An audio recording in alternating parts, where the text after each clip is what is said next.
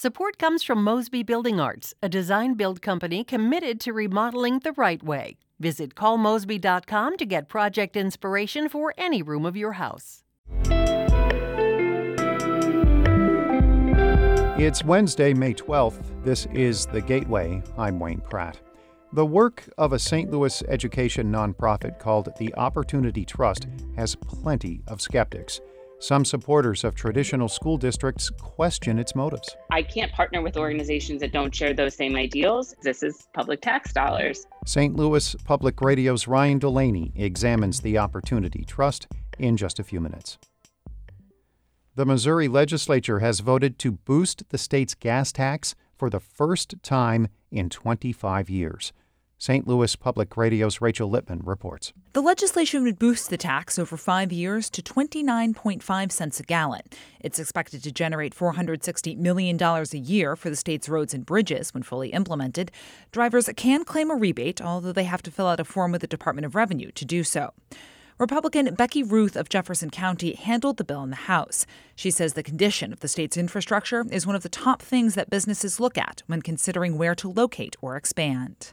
They need to know that they're going to be able to move their products, that we have the roads that they need. Opponents say the increase needed to go before the voters who rejected a gas tax increase in 2018. In Jefferson City, I'm Rachel Lippmann. St. Louis Public Radio. Missouri is set to cut off federal pandemic related unemployment benefits. Governor Mike Parson says the state will end participation in the programs June 12th. That means people could lose up to $300 a week. Parson says too many people are refusing to go back to work because they can make more while on unemployment. It's time that we end these programs that have incentivized people to stay out of the workforce.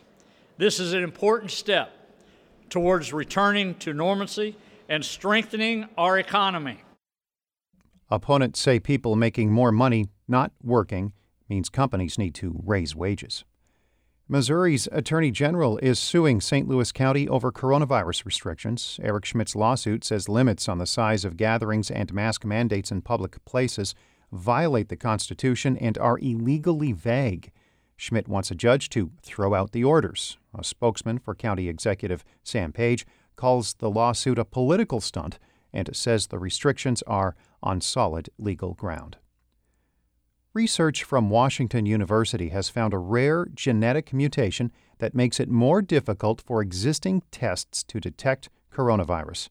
More from St. Louis Public Radio's Shahla Farzan. Most COVID 19 tests use short segments of DNA called primers that match specific spots of the virus's genome and bind to them. But as the genetic sequence of the coronavirus changes, these primers might not work as well. Dr. David Wang studies emerging viruses at WashU. He's part of a team that found a single rare mutation that can affect test reliability. Fortunately, this mutation doesn't seem to be particularly beneficial to the virus. So this variant hasn't expanded or become dominant. Wang says the majority of COVID 19 tests target multiple regions of the virus's genome, and that acts as a backup system. So the tests will continue to work even as the coronavirus mutates. I'm Shahla Farzan, St. Louis Public Radio. The Cardinals are increasing capacity and holding a mass vaccination event at Busch Stadium.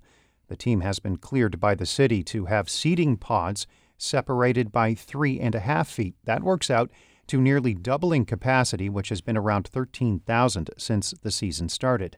Also, the Cards and the city are partnering on a vaccination event at the stadium, which begins today and runs through Friday. People who get their shots will receive two tickets to an upcoming game.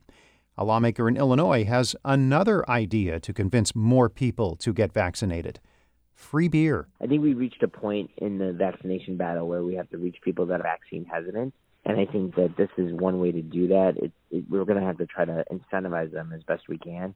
That's Democratic State Representative Mike Zalewski. Under his plan, bars would be able to offer a free beer or other drink to people with COVID 19 vaccine cards for six months.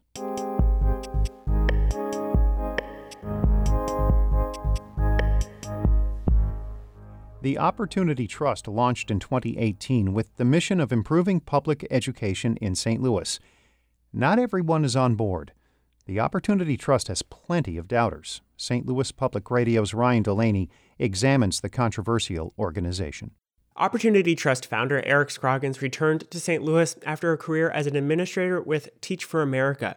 He'd grown up in a rural part of the Metro East and attended Washington University as the first in his family to graduate from college. Scroggins says his hometown's public schools didn't work for his two brothers. The problem was that we actually have a system that isn't designed to support everyone's success. But his organization's deep pockets and priorities have stirred skepticism among strong backers of traditional public school districts, such as St. Louis Public Schools. They are hijacking public conversation on the future of public education in our city.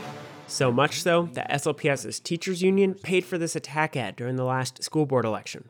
The community group Solidarity with SLPS also isn't so sure of the Opportunity Trust.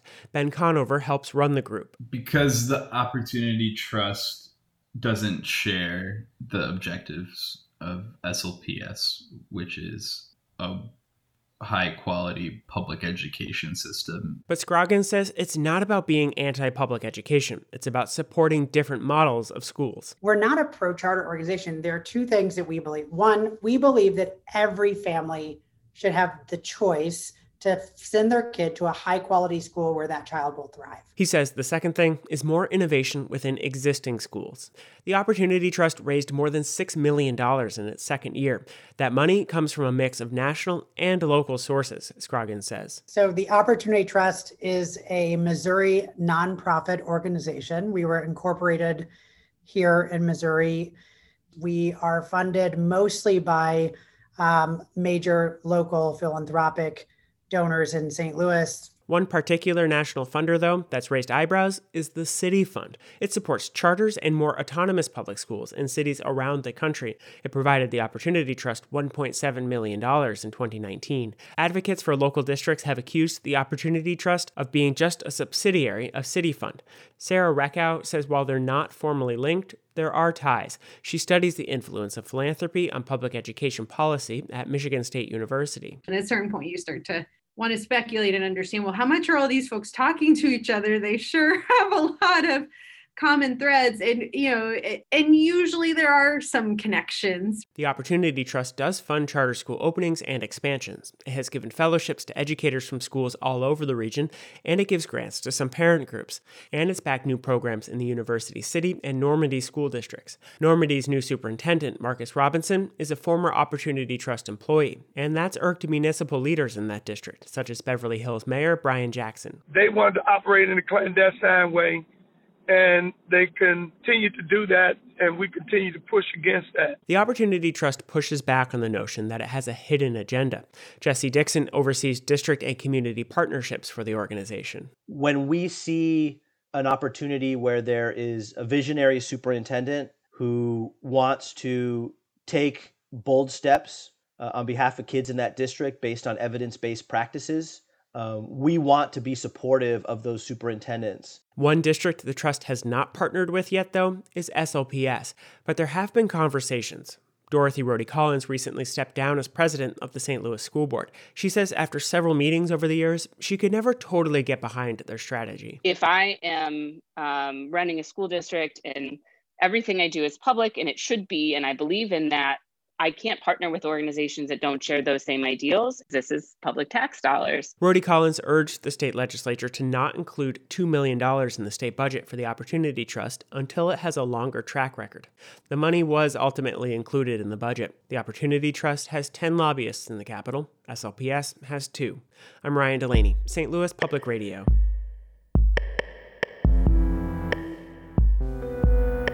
Our Maria Altman edited that report. Shula Neuman is the executive editor of St. Louis Public Radio, a member supported service of the University of Missouri St. Louis.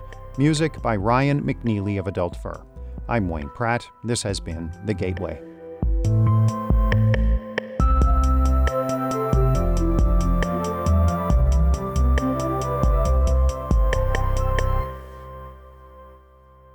Support comes from the Missouri Forest Products Association, providing more than 41,000 jobs in the production of wood pallets, railroad ties, white oak barrels, hardwood floors, and more. Details at choosewood.com.